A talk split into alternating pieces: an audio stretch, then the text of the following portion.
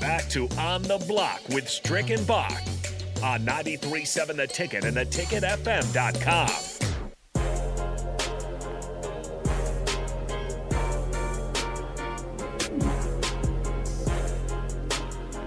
We're back on the block with Strick and Bach here on 93.7 The Ticket, theticketfm.com.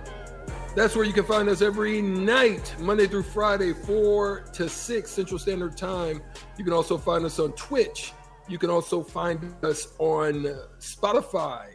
And you can also find us on the Ticket FM app as well as YouTube. Go on there, subscribe, hit the like button, and also uh, hit the notifications as well.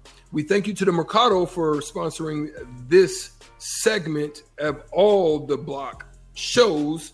We're here and we're going to talk about the USFL. The USFL has a name that has been an old name back in the 80s, where the old regime is basically now filed a lawsuit against the new regime. The USFL has spent much of February gearing up. They've been doing a lot of advertising, they did some drafting. Uh, the league has released uniforms, logos, and as I stated, a 35 round player draft has been implemented.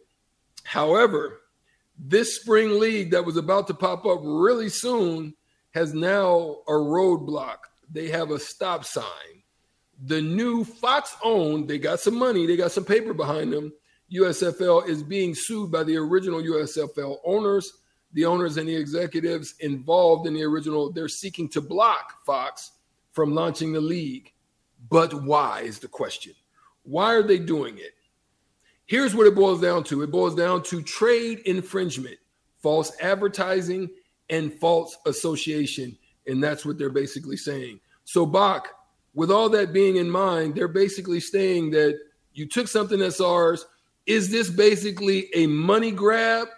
Or is this something that they're trying to basically just keep from going out because it's real? People really care about the old names. People really care about the. They're having conversations at the at the dinner table about the old USFL right now. Is it really about that, or is it a money grab trying to snag a little paper while they can. It looks like a money grab, right? I mean, I don't know how much of the old USFL is around uh, or what they really stand to benefit or or to do by blocking um, this. I, I, mean, I understand to to a degree what their argument is is that the their um, the new USFL will have some name recognition thanks to the old USFL. So maybe there is some money due um, to to somebody for that, right? I mean, maybe there there should be some money to exchange hands because they don't have to build up a brand new base. And this Fox owned USFL, the new one, isn't hiding that fact. They're naming most of their teams. They have eight teams in the league. I think five or six of them are the exact names of the teams from the old USFL. I think their their you know their branding looks pretty similar. Um, so it, it's it's not it's not a secret or, or hidden. Yeah, it's not yeah. a stretch to think that they that they very clearly are trying to, um, you know, make some make some way and, and, and use the notoriety of the old USFL. It's, I mean, it's a good football league name, right? Once you start to start, I mean, there's only so many of them. The XFL, you know, at least you have an X that, that kind of grabs your attention. But when you start getting into, you know, all these different names that you would name the the league it starts to fall on deaf ears. USFL, hey, that's that's I know that one. I remember that from the '80s. Uh, you know, Steve Spurrier used to coach. I mean, there's a lot of guys with links back to there. Like Nebraska um, had, you know, they had guys drafted into the USFL um, that you can remember. Um, Mike, some great players. Mike Rozier, yeah, at that time, yeah. Doug Flutie's and the like, yeah, yeah. yeah like mm-hmm. I said, Steve Spurrier coach. I mean, there's there's a, a lot of guys and ties and names around the nation that, that know about the USFL or kind of have somewhat of a memory of it, even though it was a short lived league. So um, I think that there is something to it there. Um, I just didn't know is there a building? Is there is there a is there, there a closet somewhere that the old USFL still holds any merit? Because I don't know who exactly is suing. Uh, I did. I mean, I think it. I, I, mean, if you can kind of look into it, it's some of the old members of the of the board there. But um, it's it it's it just seems like you know I would be it, it makes you feel like it'd be a little bit better of a world and less of a cash grab if they were honored that they tried to bring the USFL back and worked, you know, hand in hand to say, yeah, that was a, a dying league. None of these leagues that work um, to compete against the NFL, that was the closest thing to do it. Because as we mentioned, they were getting, they were paying and drafting the top stars of the days in the NFL. So you know, I, I but so I but but maybe that again is a reason why somebody thinks that they deserve a little bit of money for it because it is known as the best uh, you know league outside of the, the NFL that's given it a, a, the best go at their money. Yeah, I, I again, we want to hear from you because my question is, and you can you can hit us at the Hunter Lincoln hotline. We definitely want to hear from you on this particular subject at oh 402-464-5685. Again, that's 402-464-5685. And and so my, my thought on it is, would you really watch this league? You know, it's got some money behind it. It's going to have some advertising. Obviously, Fox is a big name. They've got they've got um, the place where they can place it. Uh, whereas before they probably had I some of the leagues I heard before had to pay other people to basically get them to put their games on their network. So it, that was something that was out there as well. But would you watch it? And do you think they could find another name in such a short minute of time? I mean, they've already marketed, they've already basically set it up to be this. They've already went ahead and they've got you know logos and all those things in place to include locations and and all of that stuff's in place right now. And at the end of the day, is it going to go forward or is it going to die on its heel? And and and my other question would be is did Fox do their diligence? Did they do due diligence enough to to to kind of stop this from getting to this point?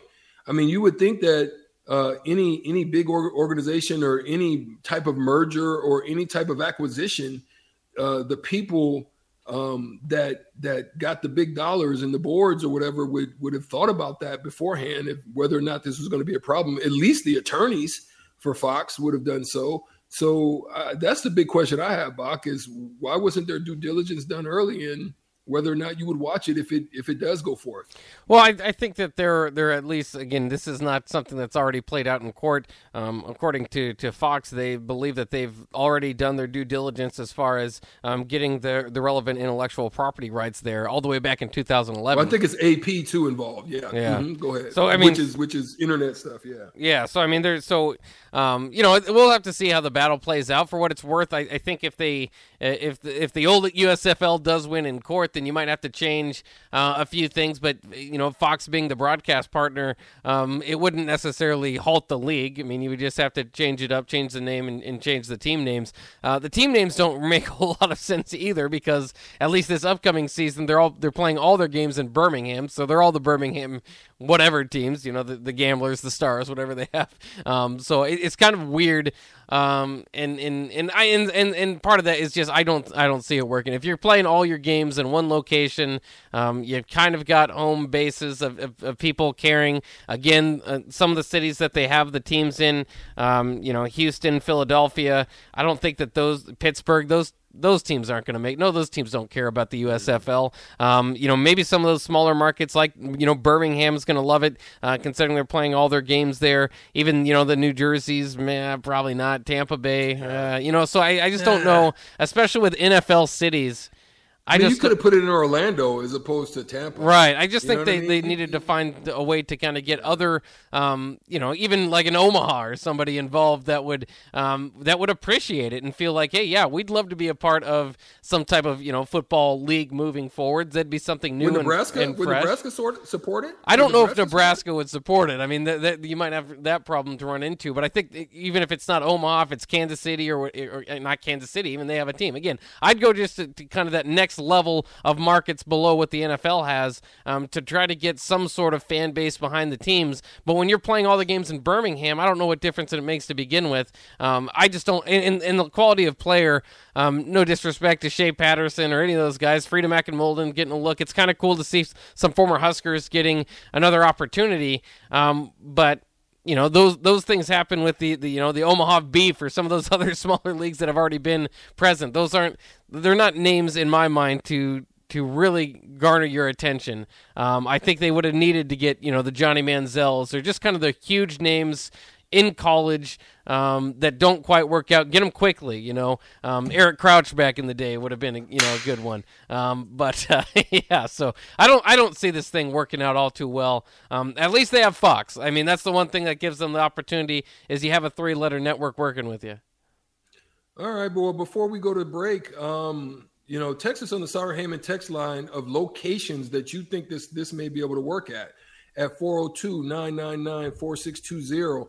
Give us a shot. I mean, there's eight teams. Uh, quick snap, quick snap for you before we go to break.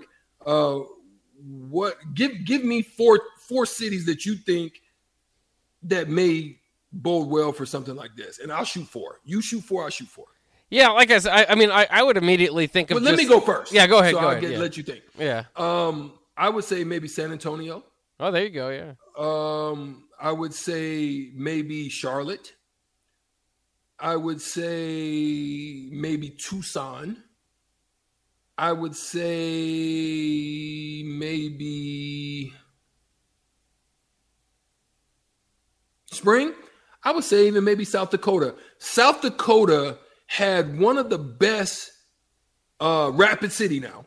Yeah. South Dakota had one of the best CBA and G League team for attendance in all all the leagues. I would say there. Yeah, that's not bad. Uh, I would uh, again, I would usually go back to kind of the college towns that really support football. So I, I kind of think of Omaha. Uh, obviously, locally, I'd like to bring up. Um, I, I you know some somewhat like you know Birmingham probably does it, but kind of Tuscaloosa get the get the Alabama fever involved there. Teams that have how about uh, cities that just lost their teams? Oakland, San Diego. Um, they might be interested to get Oklahoma back in. City? Yeah, Oklahoma City could be one. So I think there's a lot uh, that goes on there. Of course, you'd have to see the uh, the budget here. After all, the, again, they're playing all their games in Birmingham. Are they going to want to have everybody travel across the country? I'm not really sure. I think you can if you can keep it around the Mason Dixon line, where you can run up and down there, and then maybe to the east, and you know maybe not go too far west, because west is gonna that, that's gonna that's gonna change your time time you know scheduling, right? Because the time zone changes. So if you can if you started it maybe with the Mace uh, the Mississippi line and work east and stay in those type of zones, maybe in Columbus, as you say, maybe in Columbus, Yeah. Ohio, maybe uh, maybe in Grand Rapids, Michigan, maybe in like you say Omaha, or you know, and then Maybe make SEC that be your east, and then make your west. I mean, make that your make that your west, and then make your east, like your Birmingham's, your Yeah. Tuscaloosa's, maybe your Tallahassee's, maybe you know what I mean, like Yeah. Charlotte. Then maybe it'll work. Yeah, yeah. That's yeah. just a thought. I'm just spitballing. I think in college football, the most crazed uh, places for college football is the SEC, the Big Ten. So maybe kind of that footprint. Um, and then again, you know, kind of go with the teams that recently had NFL teams. I'm sure there's still interest there in pro football. But I guess if you're playing, you can name them whatever you want if they're all playing in Birmingham. It'd be the, Lo- They right. could be from London and Tokyo for all it matters if they're playing in Birmingham. All right, well, we got to take a break. Great discussion. Uh, we'll come back after this and we'll finish off hitting the hardware with Strick when we get back on the block.